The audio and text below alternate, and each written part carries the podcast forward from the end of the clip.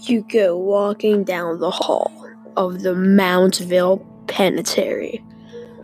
With the dim light there is, you see that every wall around you looks the same. Same in color, same in height, but there is one spot darker than the rest. You touch it, but it is nothing. Eventually, you realize that it is a shadow, but there is nothing there. You continue walking to a place called the Sugar Shack. You hear whispers, laughing, and some anger, but you don't know where it's coming from.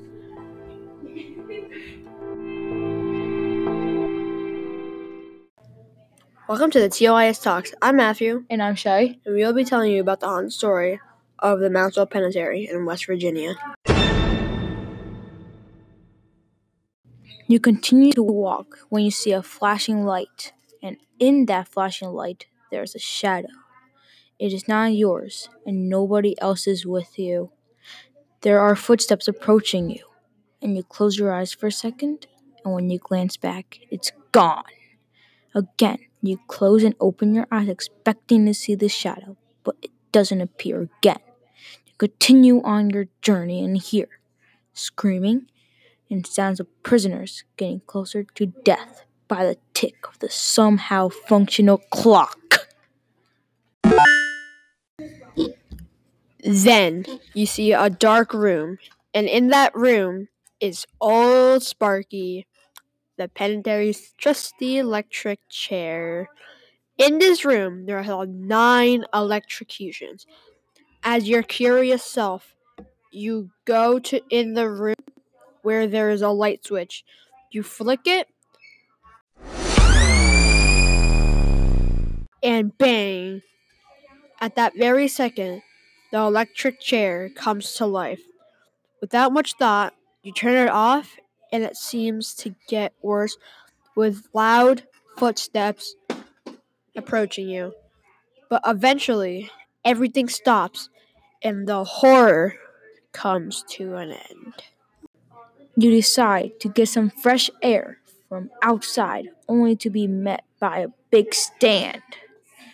At the top of the old rundown stand lies a rope that appears to cause many of the executions that took place at the penitentiary. There are red stains on the rope and on the floor of the stand. As you go back inside, you get an eerie feeling. A glass object breaks in the black darkness. You feel a cold breeze sends you shivers down your spine. There's a traditional singing and laughing in an unknown place. Something doesn't feel right, but you continue exploring this vast emptiness. The eerie feeling never left you. Then it hits you. All of this negative paranormal energy must be coming from the Native American burial ground. You run out the penitentiary as fast as you can, but the odd noises never leave you. You never want to come back here ever again. Thank you for listening. We really appreciate it. I hope you like it. I'm Matthew, And I'm Shay. and this is TOIS Talks.